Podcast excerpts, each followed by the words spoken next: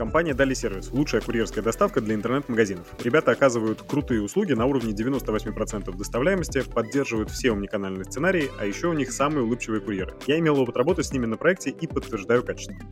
Кинескоп – сервис для роста конверсии в карточках товара и вовлеченности пользователей через видеомеханики, поведенческая аналитика, SEO-оптимизация в плеере и другие инструменты. Подробности по ссылке в описании kinescope.io/ru Агентство AdGasm — это бутиковое агентство, которое занимается только контекстной рекламой и придерживается правил один специалист по контекстной рекламе на одного клиента. Данный подход позволил AdGasm занять четвертое место в рейтинге AdIndex по качеству контекстной рекламы, а также войти в закрытое сообщество экспертов Яндекса, где они первыми получают информацию напрямую от самого Яндекса и используют для роста вашего бренда. adgasm.io, ссылка в описании.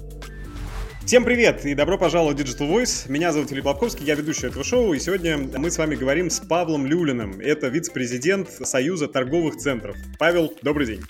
Приветствую. Добрый день, Филипп. Мы в нашем бложике обычно общаемся с представителями Якома, ритейла, обсуждаем а, насущные вопросы, и кажется, что вопрос торговых центров, он насущный, потому что, несмотря на то, что ритейл много сейчас уходит в онлайн, омниканальная его составляющая и офлайновая составляющая никуда не деваются. Хотелось бы от вас сначала получить такой вот overview, верхнеуровневое представление в целом о рынке и о том, а, насколько сейчас торговые центры наполнены этим самым ритейлом, какова вообще а, ситуация с торговыми центрами? Торговый центр продает э, арендатор обычно что? Трафик.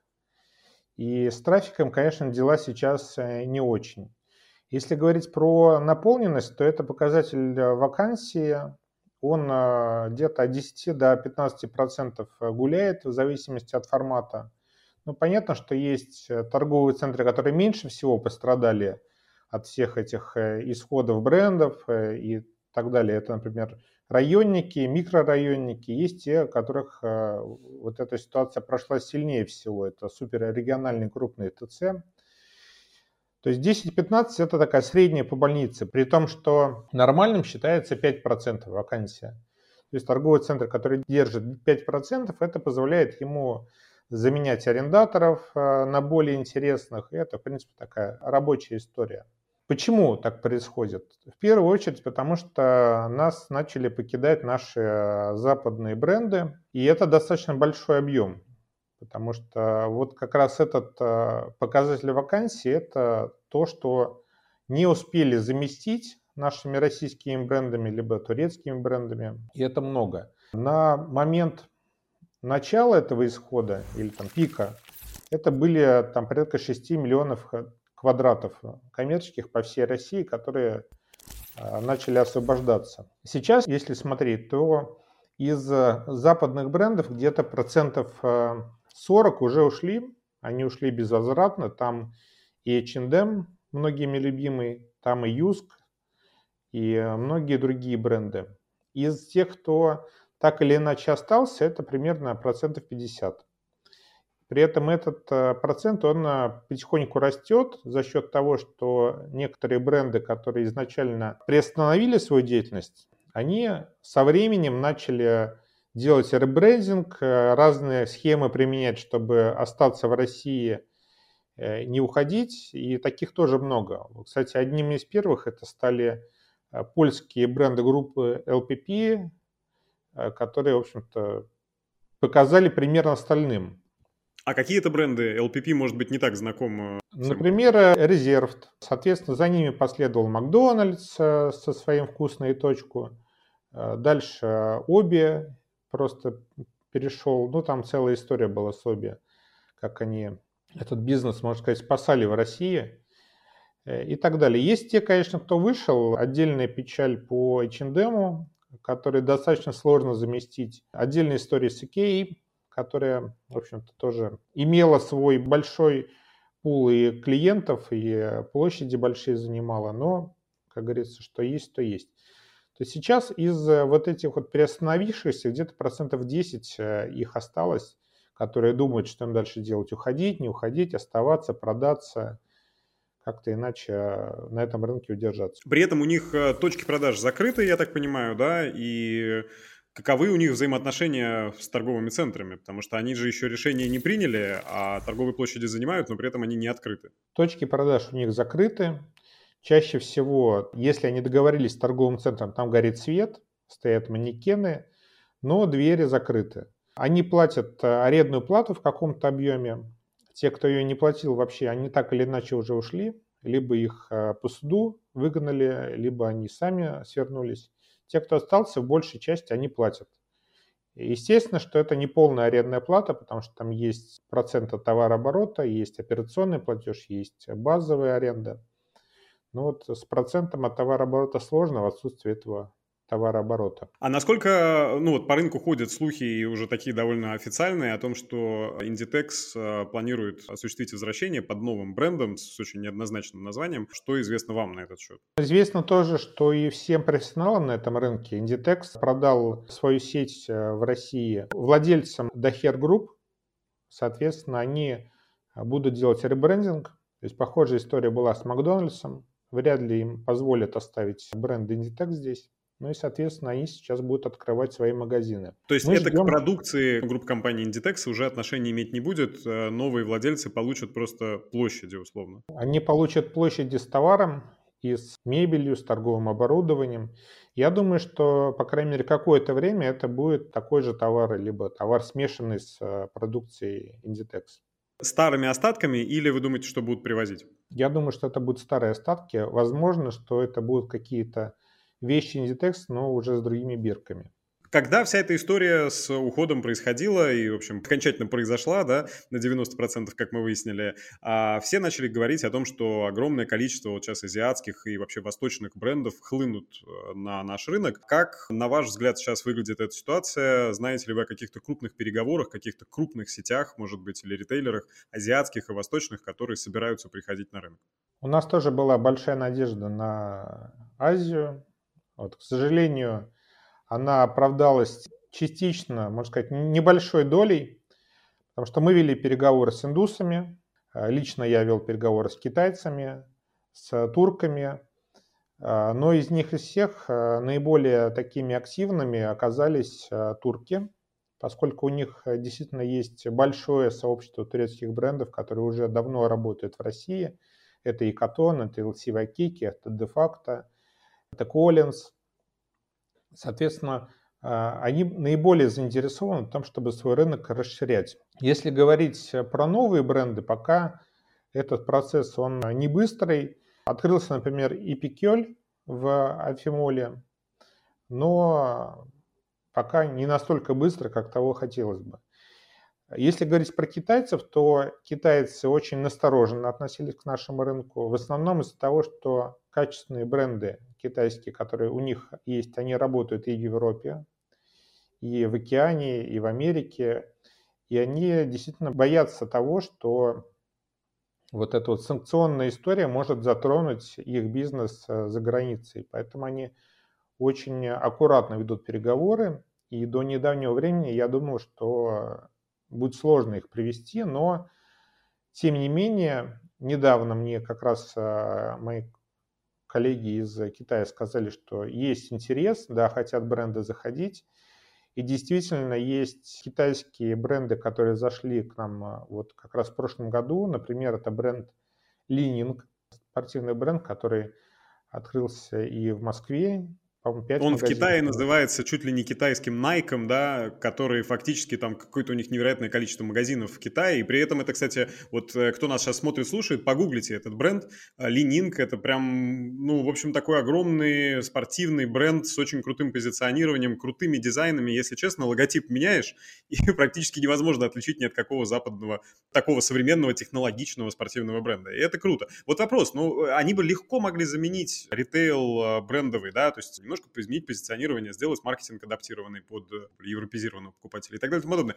Они в это дело почему сейчас не готовы прямо вот браться, вкладывать, открывать активно по там X магазинов в месяц и, в общем, рекламные бюджеты, плакаты и все такое? Вопрос э, репутационных рисков, раз. Инвестиции нужны, два. И наш рынок, он э, все-таки не такой большой. С учетом того, что есть такая турбулентность, есть снижение доходов, снижение покупательской активности, они сейчас смотрят, а что будет, так, какую сторону качнется, будет э, повышенный спрос или нет. Даже турки, те, кто, в общем-то, хотели заходить и хотят заходить, они смотрят внимательно на условия и говорят, что вы, пожалуйста, нас рассматривайте не как турецкие, азиатские бренды, а как э, европейские бренды. Мы хотим такие же условия, как были у Инстекса, как были у H&M. То есть мы хотим э, садиться на хорошие условия, которые для э, якорных арендаторов, которые для востребованных западных марок. Но тут есть один нюанс, что те западные бренды, которые сидели на хороших условиях, на процентах от товарооборота, они делали высокий оборот с метра.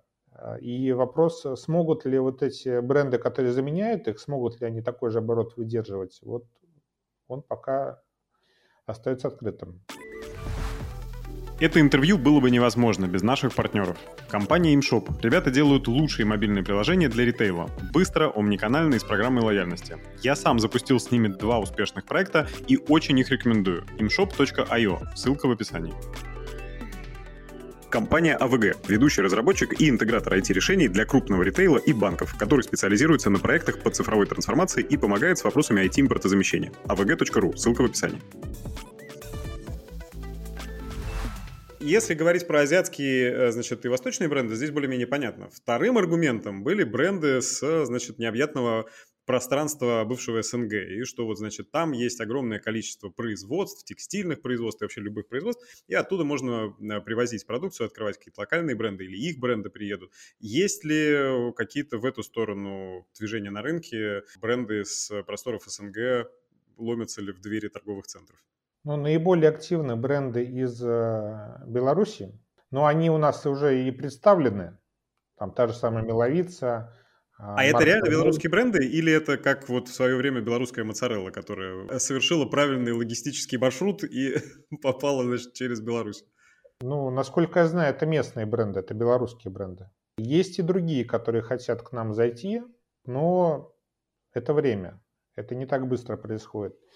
Если говорить о более дальних наших соседей, там Казахстан, Узбекистан, там тоже есть неплохие бренды, но им сложнее зайти, например, сейчас ведем переговоры с э, рядом брендов из этих стран, но, во-первых, ставка для них достаточно высокая, ставка аренды. Во-вторых, э, у них сейчас у самих э, рынок прямо развивается. Особенно Узбекистан, где растут торговые центры, прямо там все очень активно сейчас идет.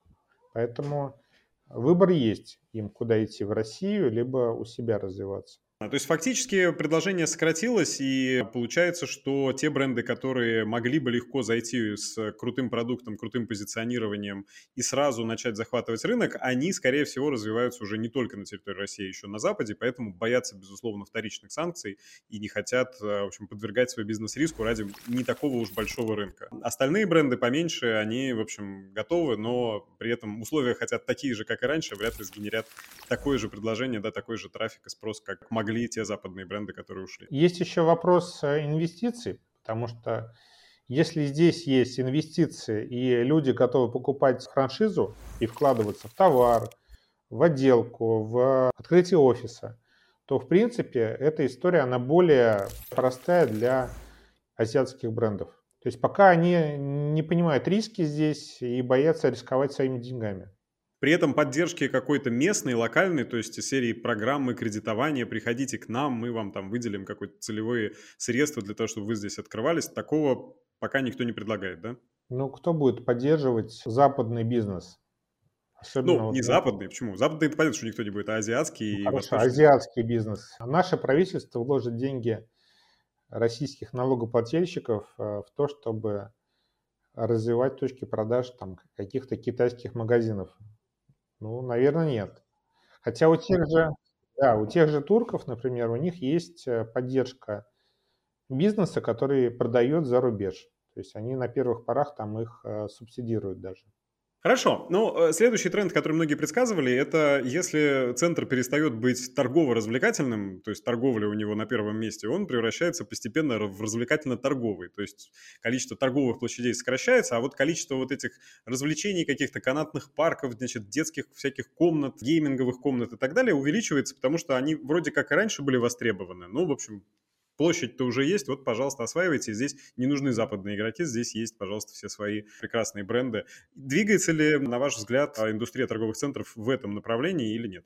Ну, безусловно, она в этом направлении движется. И это не связано, я думаю, с исходом западных брендов. Это скорее такой эволюционный процесс. Надо же как-то отбиваться от ритейла онлайн, который, может быть, как-то и не так победоносно шествует по планете, как двумя годами раньше, но тем не менее все равно он растет с каждым годом. А чем отбиваться? Развлечениями, едой, связью с локальными сообществами, то есть то, что требуется делать вот на земле, внутри. Вот эта история, она идет и будет идти.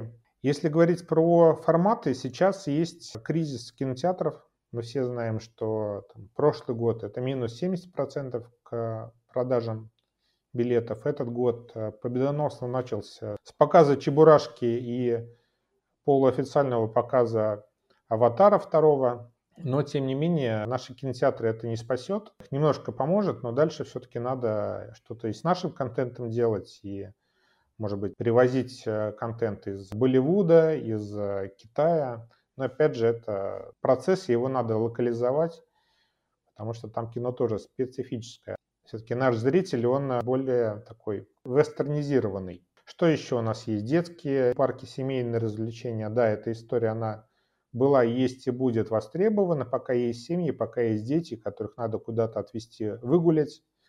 Пока они выгуливаются, тратят свою энергию, родители могут поесть, что-то купить.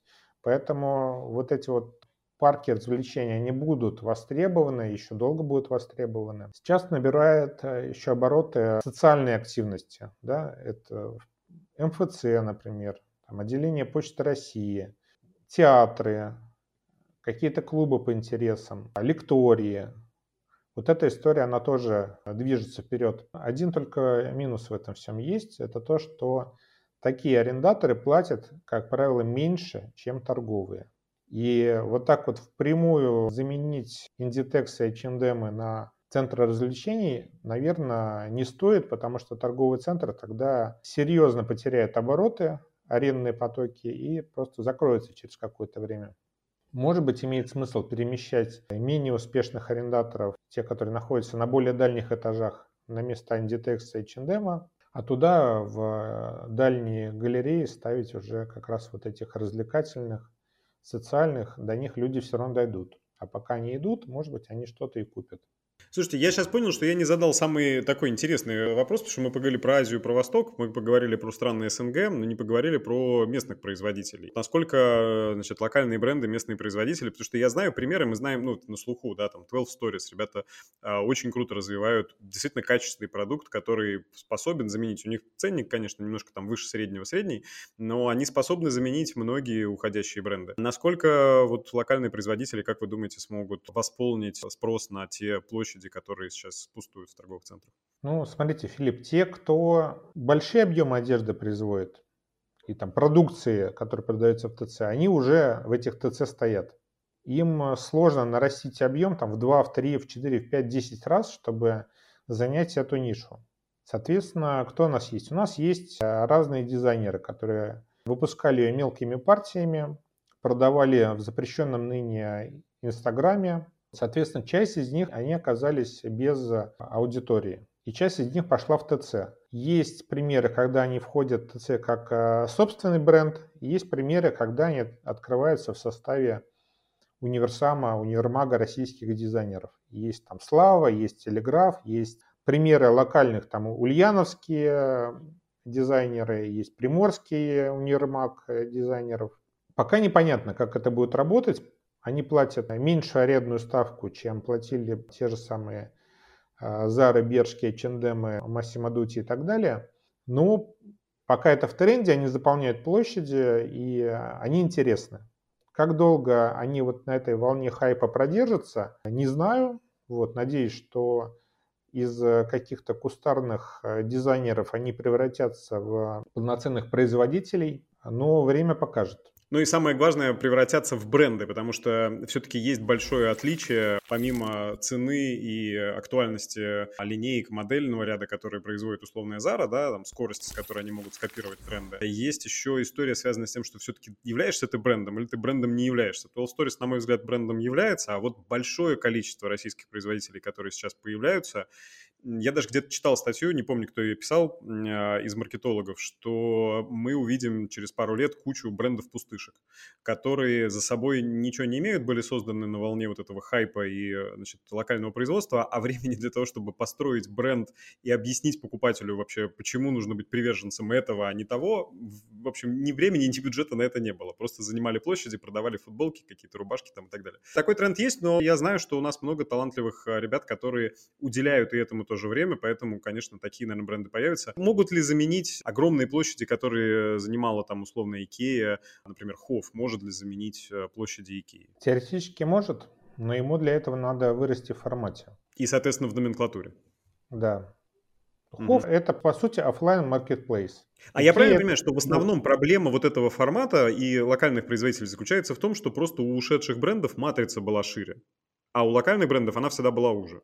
Отчасти да, но помимо этого еще и собственное производство, если говорить про Икею, например, и сильный бренд, Завершая вот эту тематику, значит, уже только с торговыми центрами, мы же про э, e-commerce э, и про digital, поэтому сейчас мы перейдем к теме онлайн. Хочется уточнить по поводу трафика. Вот, ну, зафиксировать просто эту мысль. Насколько в 22-м, там, 23-м году трафик в торговых центрах упал по сравнению к предыдущим годам и вообще в целом, да, сократился? Разные оценки есть. Мы вообще сравниваем с 2019 годом обычно трафик, потому что 19 это такой базовый год, когда не было ни ковида, ни СВО, ни исхода брендов ни ограничений. То есть это вот такой талон. Тогда мы в 2019 году считали, ну так себе год, не очень, да, но сейчас мы на него смотрим, понимаем, а, что когда у нас трафик, там, условно говоря, минус 40 по Москве процентов от 2019 года, то хочется в него вернуться.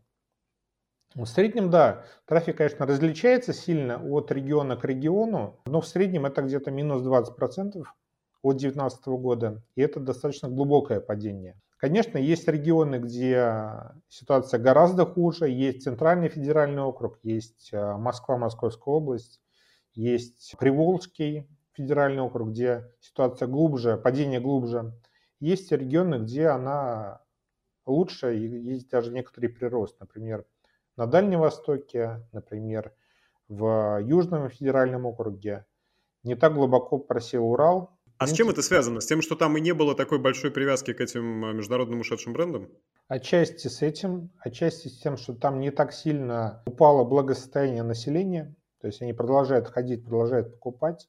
Плюс, э, если говорить про регионы, не Москву, не Питер, там все-таки торговый центр в отсутствие э, там, приличных домов культуры, там, каких-то мест, где ты можешь провести досуг, это такой центр э, встреч, точка притяжения, куда люди приходят э, потусоваться, пообщаться, встретиться с друзьями.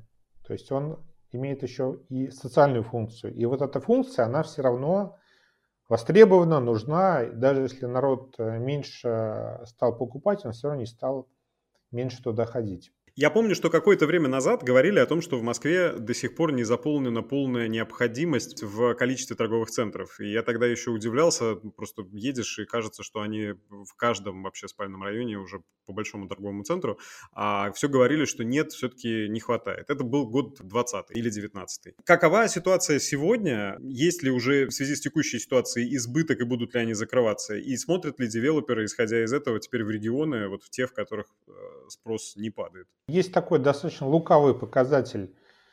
Это количество торговых метров на тысячи человек населения. И если смотреть вот на него, то кажется, да, наверное, Москва, она там недозаполнена, да. Но в чем его лукавость? В том, что есть районы, где не хватает ТЦ, есть районы, где их много. Плюс меняется потребительское поведение. То есть мы стремимся к реализации концепции 15-минутного города, когда человек должен иметь э, в пешей доступности э, все необходимые ему сервисы. Там, купить, поесть, постричься, навести красоту. Все должно поработать. быть. Поработать, да, все должно быть рядом. И не все торговые центры, они укладываются в эту концепцию. Поэтому, да, есть необходимость в новых ТЦ. Да, есть необходимость в реконцепции устаревших ТЦ. А устаревших ТЦ у нас больше половины, потому что было несколько пиков, строительства ввода торговых центров. Это 13 год, 14 год, это 18 год или 17 год. Когда массово строились, вводились торговые центры, сейчас многие из них, большая часть, она уже устарела. Морально или физически. Мы когда там бываем, мы видим, что это низкие потолки, темно, арендаторы такого рыночного типа, отсутствие навигации понятной. Мы понимаем. А что с ними делать? Их будут просто реновировать? Ну, Или в текущей ситуации нет смысла их реновировать, проще их подо что-то другое передать? Зависит от ТЦ, зависит от того, что вокруг, зависит от того, можно ли его реновировать и сколько это стоит. Вообще делается анализ. Делается аудит самого ТЦ, окружения, делается исследование, сколько денег тратят в районе, что не хватает, что есть, и смотрится, что можно с этим сделать. Можно ли малой кровью обойтись, немножко обновить, сделать э, реконцепцию торгового центра, там, стены покрасить, фасад заменить, арендаторов перетасовать, добавить услуги, добавить парикмахерскую, добавить обувной, убрать э, лишние бренды, которые там плохо себя чувствуют. Либо это все, уже э, мы с этим ничего не сделаем, каждый год торговый центр будет терять, терять, терять, терять трафик, обороты. Значит, его что нужно? Либо реконструкцию делать, либо сносить, сносить, что с ним делать. Ну, соответственно, варианты. Что-то другое, тот же самый, но другого формата, ну и так далее. Я знаю вариант, который понравится всем девелоперам, построить торговый центр, а над ним построить этажей так 50 жилого здания многоквартирного. И вот это, конечно, было бы вообще прекрасно, потому что тогда есть шанс все на свете отбить и еще больше заработать. Давайте от темы тогда pure офлайн такого чисто офлайн ритейла перейдем к теме онлайна. Мы, э, в общем, уже с вами говорили, и это вообще ни для кого не секрет, онлайн развивается, маркетплейсы так вообще, видимо, будут развиваться еще большими темпами, потому что куда ушли все ушедшие бренды? Совершенно верно. Они либо через параллельный импорт, либо вообще сами в некоторых кейсах ушли на маркетплейсы. И, в общем, в 2023 году, скорее всего, что можно будет вообще все бренды купить на маркетплейсах. И это такие новые торговые центры, только теперь в онлайне, и они, безусловно, растут за счет того, что отъедают трафик у торговых центров. Что есть стратегически ответить торговым центрам на вот это вот переток клиентов и трафика в маркетплейсы именно? Ну, во-первых, э, можно указать на проблемы самого формата маркетплейсов, которые выявились вот в прошлом году, например, очень активно. Первое – это утечка персональных данных. Когда ты Вы открываешь... имеете в виду, что в офлайн ритейле нет персональных данных, нет проблемы? Есть такая проблема, но она менее явная, потому что все-таки то, что утекает из офлайн ритейла, это утекает данные из программы лояльности. То, что утекло из онлайн, вот, например, ты можешь зайти и посмотреть, что ест твой сосед по дому, там, что он заказывает, куриные ножки, не знаю, крылья, что он там а, и так далее. Так это же прекрасно будет, что обсудить в лифте. Может быть. Но, но это в случае, если он заказывает только куриные ножки. А если он заказывает что-то такое, что он не хотел бы, чтобы другие знали, тогда может быть неловкая ситуация в лифте, согласен. Разные же бывают магазины. Соответственно. Да-да-да, сто процентов. А ну, маркетплейсы, как мы знаем, продают практически все. Хорошо, с персональными данными это действительно такой имеющий место быть довод. Но это же ведь удобно, и ассортимент не заменить. Второй момент, то, что все-таки стоимость доставки, она выросла. Если на заре, когда развивались маркетплейсы, это было бесплатно или очень недорого, и человек мог там продукты даже заказать несколько раз. Ой, я соль забыл, там раз, курьер, беги сюда. Ой, я там макароны забыл, курьер, беги сюда. То сейчас это уже там, каждый раз там, ты платишь какие-то уже, может быть, небольшие, но весомые деньги. Потом не все товары ты можешь заказать на маркетплейсе. Вот есть прекрасный Борис Маркович Кац, это магазина Леонардо. Вот он говорит, мои товары не заменить маркетплейсом, потому что они мелкие и дешевые. Соответственно, есть стоимость, наценка на каждый товар, и проще прийти и россыпью их купить. Эти пуговицы, карандаши, краски и раскраски. Вот, соответственно, чем э, торговый центр должен бить?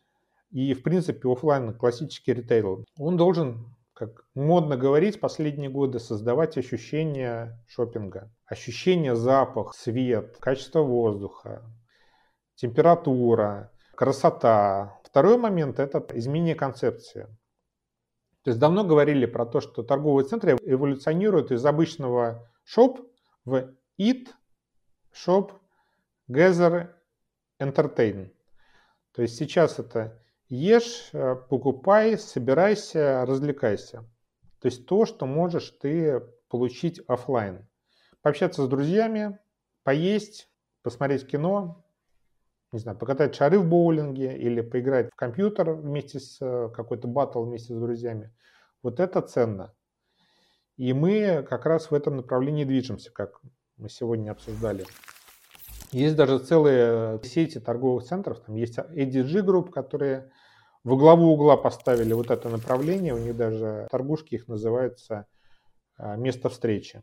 Такая социальный шопинг. Собственно, Тут на самом деле я не могу не заметить, это очень важный аспект, и нужно сказать, что некоторые интернет-магазины, я не помню на самом деле название, был американский пример интернет-магазина такого локального маркетплейса fashion, который пытался вот этот опыт повторить. Там можно было созвониться с друзьями, подружками, значит, по видеочату и выбирать вместе вещи, просматривая одну и ту же карточку товара, видя, что листает второй человек, переключаться между экранами и делать вот такой вот социальный шопинг, но только в онлайн-формате. Судя по тому, что новость эту я помню года так 2-3 тому назад, и, в общем, никакого сверхъестественного развития на западных рынках мы у этой технологии не видим. Действительно, восстановить, вот прям, прям полноценно восстановить этот офлайновый опыт общения с другими людьми, его тяжело. Ну, что далеко ходить, мы, в общем, в пандемию этот урок прекрасно выучили. Потом все радостно бегали, значит, по всем встречам, и вообще нигде мест не было свободных, потому что все хотели с живым человеком рядом посидеть. Но хорошо, тогда затрону другой вопрос. Торговые центры довольно давно уже пытаются построить собственные маркетплейсы. Кажется, у них есть все для этого вводные. Есть пул поставщиков, есть товар, который лежит уже на условном фулфилменте на складах, да, потому что торговый центр это же не только торговый зал, это еще и склад, зона погрузки-разгрузки и так далее. По сути дела, ну, они никогда не шли дальше обычно, они всегда ограничивались витриной, на которой собирали товарное предложение от разных вендоров и, в общем, давали возможность оформить заказ. Такая получалась у них CPA-модель, они брали какой-то процент с этого заказа и так далее. Но, по идее, могли бы пойти дальше, могли бы устроить fulfillment, собирать заказы, забирать их из точек продаж, доставлять клиентам и так далее и тому подобное. Вот и это уже прям много лет происходит. Мега пыталась это делать. У них есть этот маркетплейс. Там желающие могут погуглить, найти другие ТЦ, пытались это делать. Почему это не летает? Как вы думаете? Ну, это не летает не только у нас, это не летает и э, в Европе, и в Германии. То есть не только Меги пытались это делать. Но причина, на мой взгляд, банальная. Маркетплейс, он должен быть большой. Да, то есть он должен э, работать не на один ТЦ или даже не на цепочку ТЦ, а на большой объем и поставщиков, и на большой объем покупателей. Вот, на мой взгляд, вот эта волна запусков локальных маркетплейсов, потому что, ну, мега понятно, да, ну, там какие-то маленькие ТЦ даже пытались сделать свой маркетплейс. Это была такая дань моде, то есть такой хайп.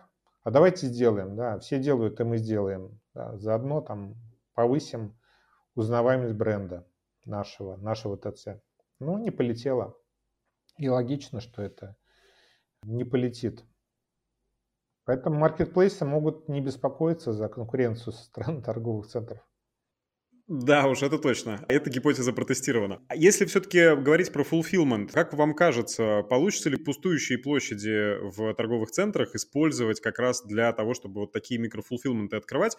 Почему? Потому что у омниканального ритейла есть важный сценарий, это доставка из остатков розничного магазина. Фактически использование собственного магазина как микрофулфилмента.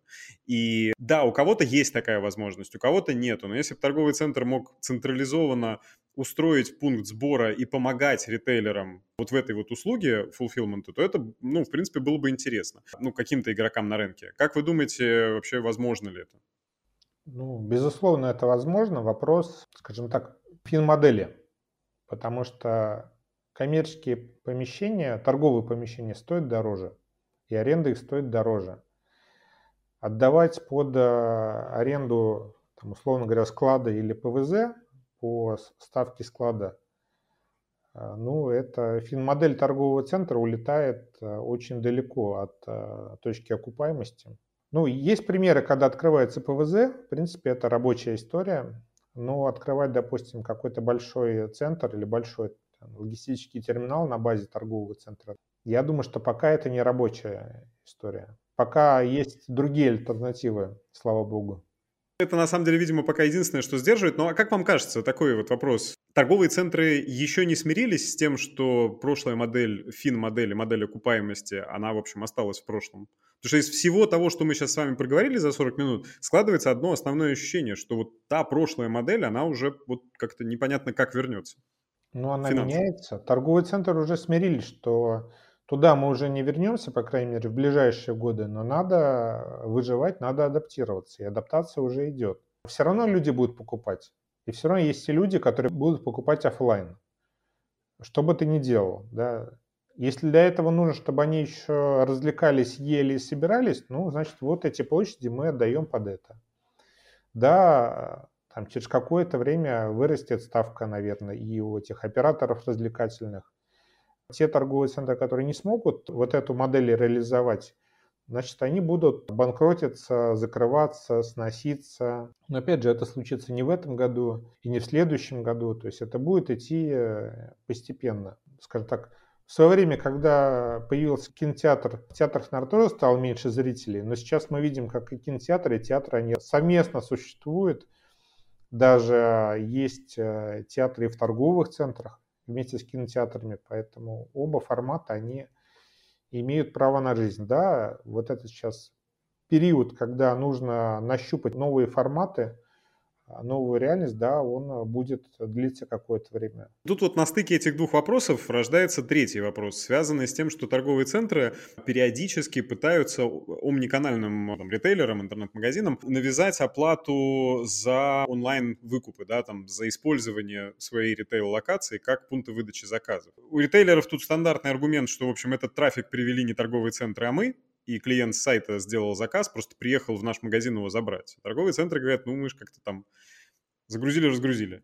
Вот. А, и поэтому вот вопрос, как вы думаете, что будет происходить с этим разговором? Он давно происходит, но с учетом того, что денег все меньше, в общем, кажется, что будут как-то настаивать на этом нововведении. Смотрите, это все происходит на фоне того, что многих арендаторов вынужденно переводят на процент от товарооборота, просто потому что они просят скидки, скидки эти длятся месяцами, годами. Соответственно, торговый центр смотрит на товарооборот арендатора. И иногда бывают очень интересные картины. То, что у арендатора товарооборот маленький, потому что учитывается тот, который проходит через кассу, то есть офлайн, но при этом он работает, и все платят, и вовремя платят, и э, не задерживают, то есть чувствует себя хорошо. При этом ты видишь, что доля аренды в его товарообороте, она какая-то там ужасающая, большая. А ларчик э, открывался просто, там часть э, покупок этот арендатор перевел в онлайн. При этом даже бывают даже случаи, когда идет оплата мимо кассы в самом ТЦ, да, но в основном это касается каких-то фудкорта, едальных разных концепций. И, конечно, торговый центр, который видит, что товар хранится у этого арендатора на складе, выдает его тот же самый продавец в помещении магазина. Человек э, приходит получать, все равно он идет э, через торговый центр. Физически он покупку делает в магазине, то есть получает товар, но деньги не проходят через него. Соответственно, торговый центр недополучает этот оборот. Поэтому разговор о том, что надо включить в оборот магазина и продажи онлайн, он ведется достаточно давно с переменным успехом, потому что арендаторы отпираются от этого. Конечно, не хотят они увеличивать товарооборот и процент, но тут разные позиции, разные подходы. Я думаю, что до тех пор, пока на рынке будет доминировать арендатор, то есть это будет сложно реализовать. Вот. Но я думаю, что в разных торговых центрах эта ситуация, она будет работать по-разному. Как вы думаете, какие, в общем, тренды будут определять развитие ритейла и развитие торговых центров в 2023 году? И какие советы вы можете дать ритейлерам по тому, как улучшать, оптимизировать э, свой бизнес в 2023 году? Я думаю, что будет э, определенно влиять на бизнес развитие онлайна. То есть мы уже его учитываем, и надо продолжать это делать. Кризис кинотеатров, который вроде начинает э, выравниваться, но тем не менее все равно есть проблемы с контентом, есть проблемы с билетами. Это тренд на импортозамещение, то есть на замещение западных брендов э, брендами российскими, брендами там, турецкими, которые пока мало знакомы нашему покупателю. Соответственно, это усиливает конкуренцию, и это такая борьба, если там верхние игроки, они уходят, борьба на среднем эшелоне, она обостряется. Это снижение покупательской способности. Соответственно, лучше будут развиваться те бренды, которые работают там в среднем и нижнем сегменте, допустим. Мы видим это по продуктовым магазинам, которые продолжают активно развивать дискаунт сегмент. И, в принципе, если смотреть по ТЦ, то, например, аутлеты тоже, они себя очень, очень даже неплохо чувствуют в текущей ситуации. Именно потому, что потребитель, покупатель, он не готов платить больше, переплачивать. Поэтому вот на эти тренды надо ориентироваться, когда планируешь бизнес.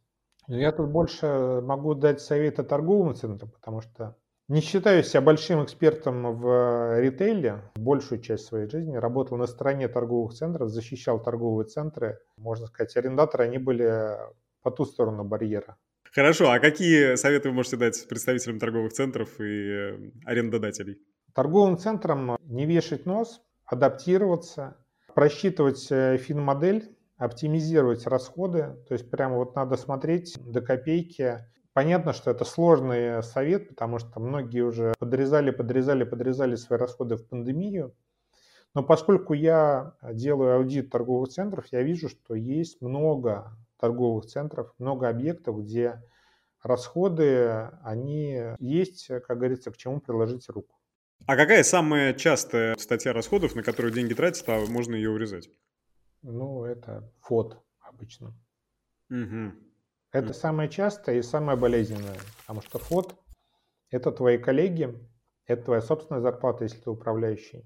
Себе, конечно, не хочется ничего срезать. Хотя в, моем опыте, когда я был а, генеральным директором, а, ну, в кризисной ситуации я себе уменьшал первым зарплату, потому что если ты командир этой лодки, а лодка набрала воды, то есть тебе нужно делать все, что от тебя зависит.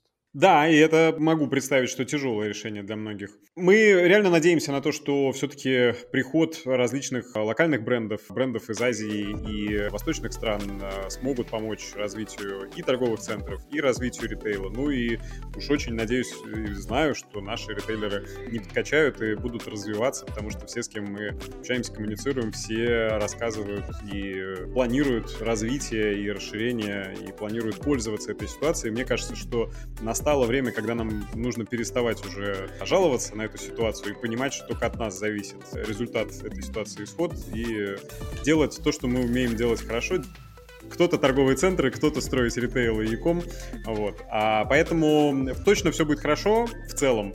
Вот, надеемся, значит, на развитие. Павел, спасибо большое за интересный очень рассказ, за интересные цифры и аналитику. Я напоминаю, дорогие друзья, что нужно подписаться на канал, если хотите больше видеть таких интересных интервью и быть в курсе того, что происходит в, на рынке ритейла, электронной коммерции, интернет-продаж. Поставить лайк этому видео, если вам понравилось, написать комментарий о том, что происходит в вашем ритейле, в вашем торговом центре, или вообще какое мнение вы имеете по поводу того, как работают сейчас торговые центры, чем они наполнены и вообще какие бренды могли бы к нам прийти. Павел, спасибо большое, остаемся на связи. Спасибо. Пока-пока.